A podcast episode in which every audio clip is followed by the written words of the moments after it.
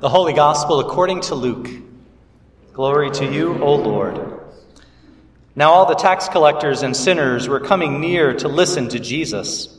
And the Pharisees and the scribes were grumbling and saying, This fellow welcomes sinners and eats with them.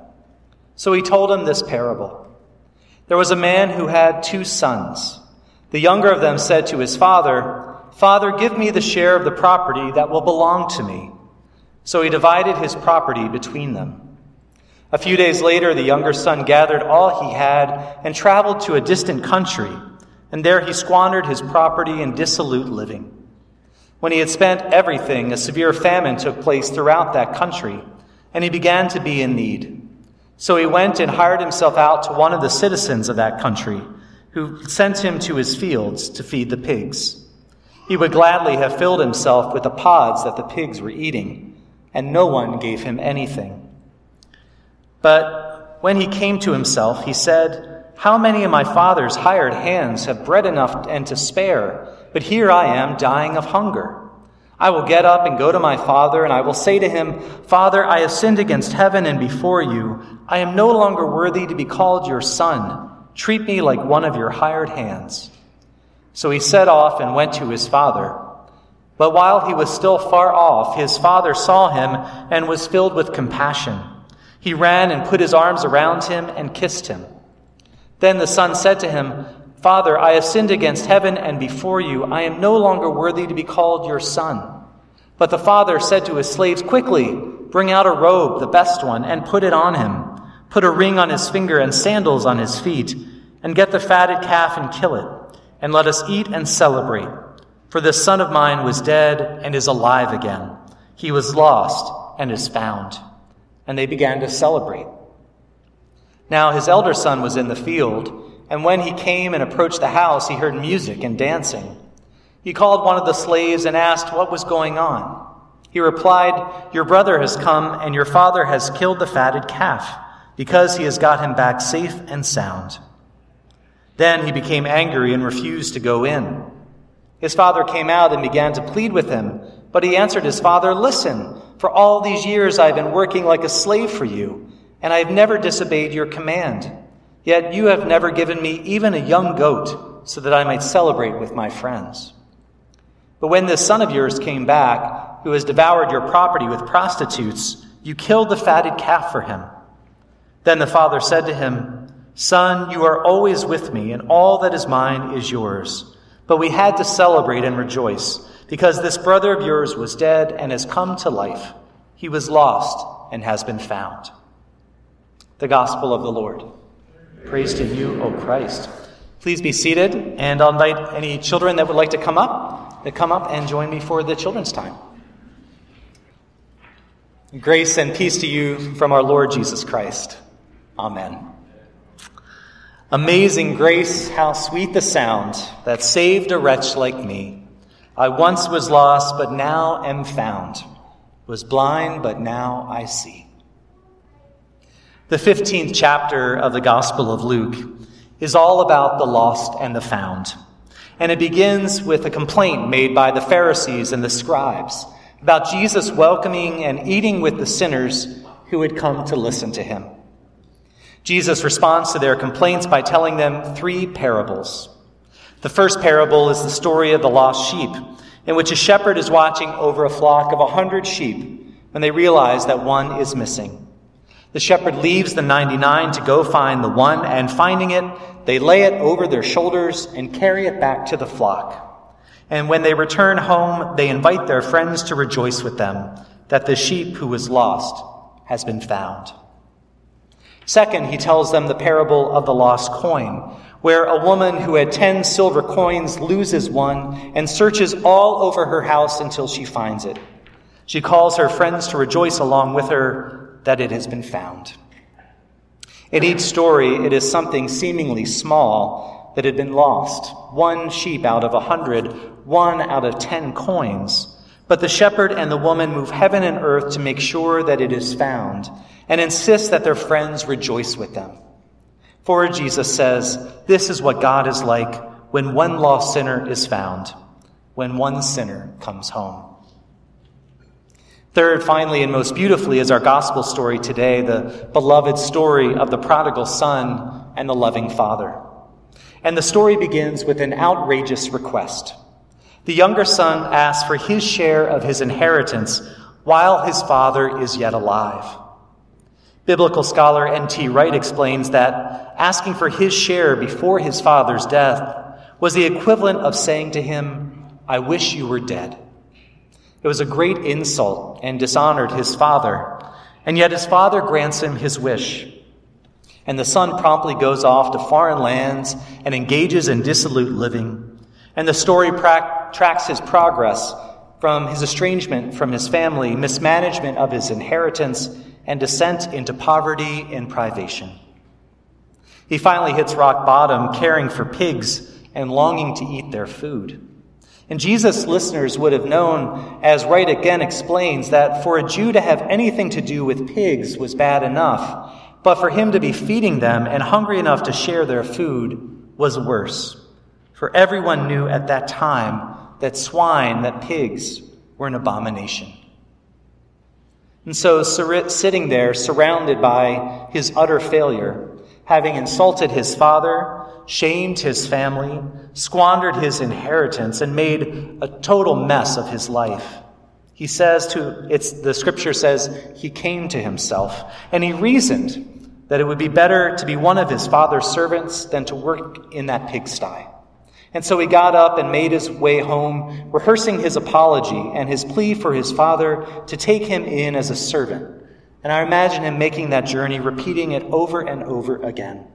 Father, I've sinned against you. I'm no longer worried to be called your son. Treat me like one of your hired hands. Father, I have sinned against you. I'm no longer worthy to be called your son. Treat me like one of your hired hands.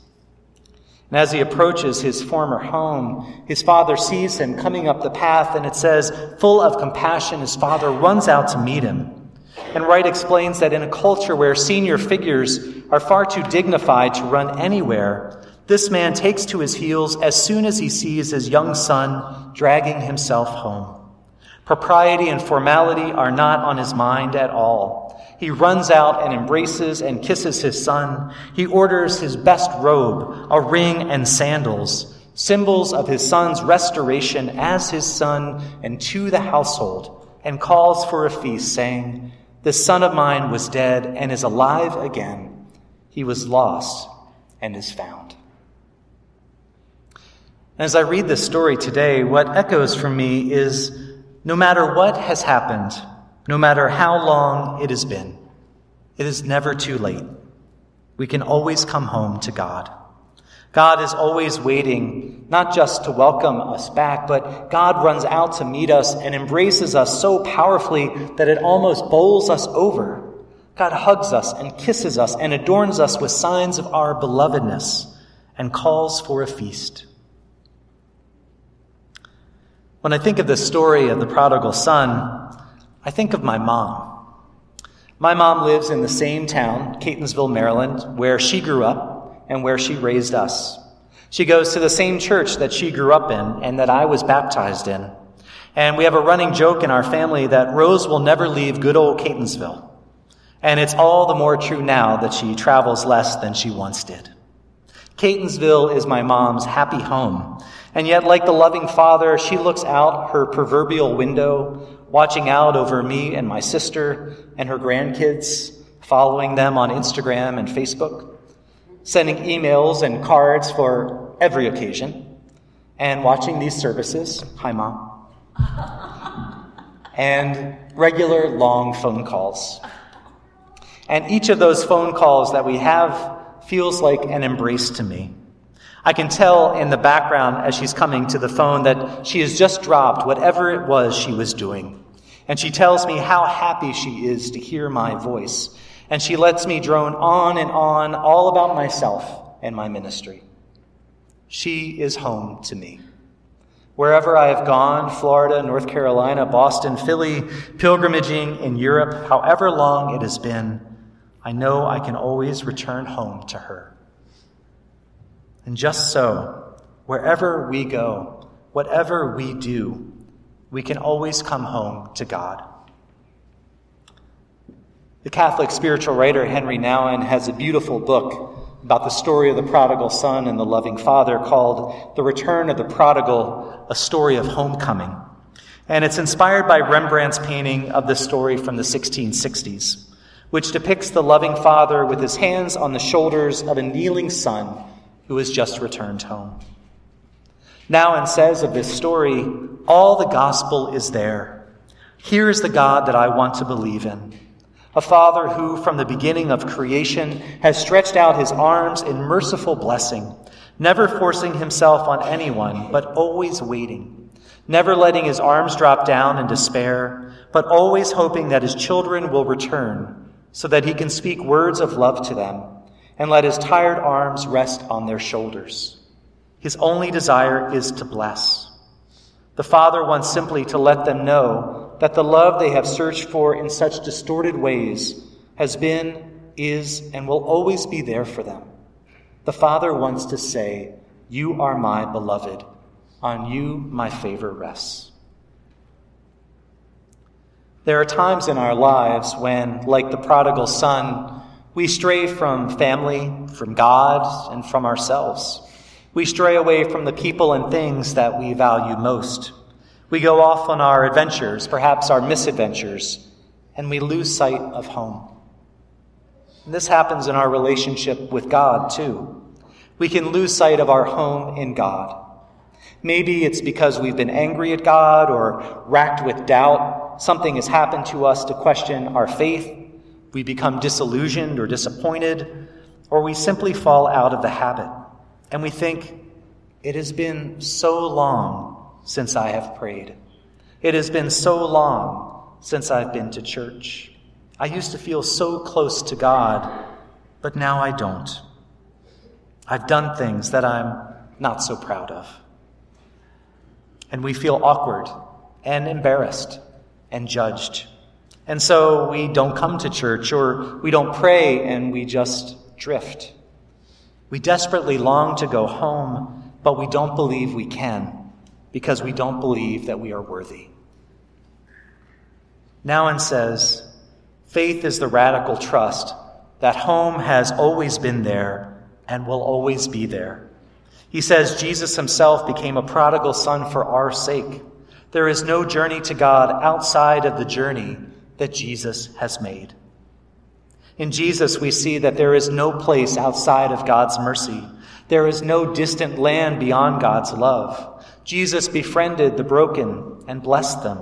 He took in the lost and healed the sinner, the sick, and the discarded.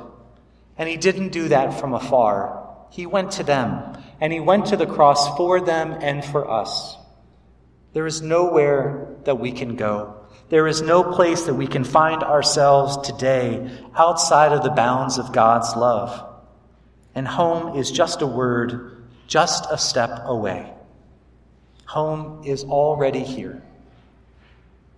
Nouwen puts it this way The question is not, how am I to find God, but how am I to let myself be found by Him? The question is not, how am I to know God, but how am I to let myself be known by God? And finally, the question is not, how am I to love God, but how am I to let myself be loved by God?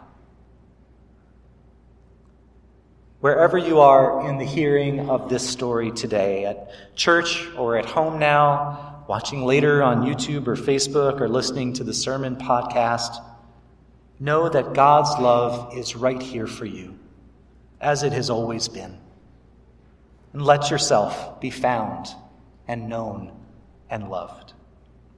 For even now, right now, God is running out to meet you, to find you, to claim and bless and restore you. God doesn't need to hear your well rehearsed speeches, apologies, excuses, or explanations. All God wants is you, and God loves all of you.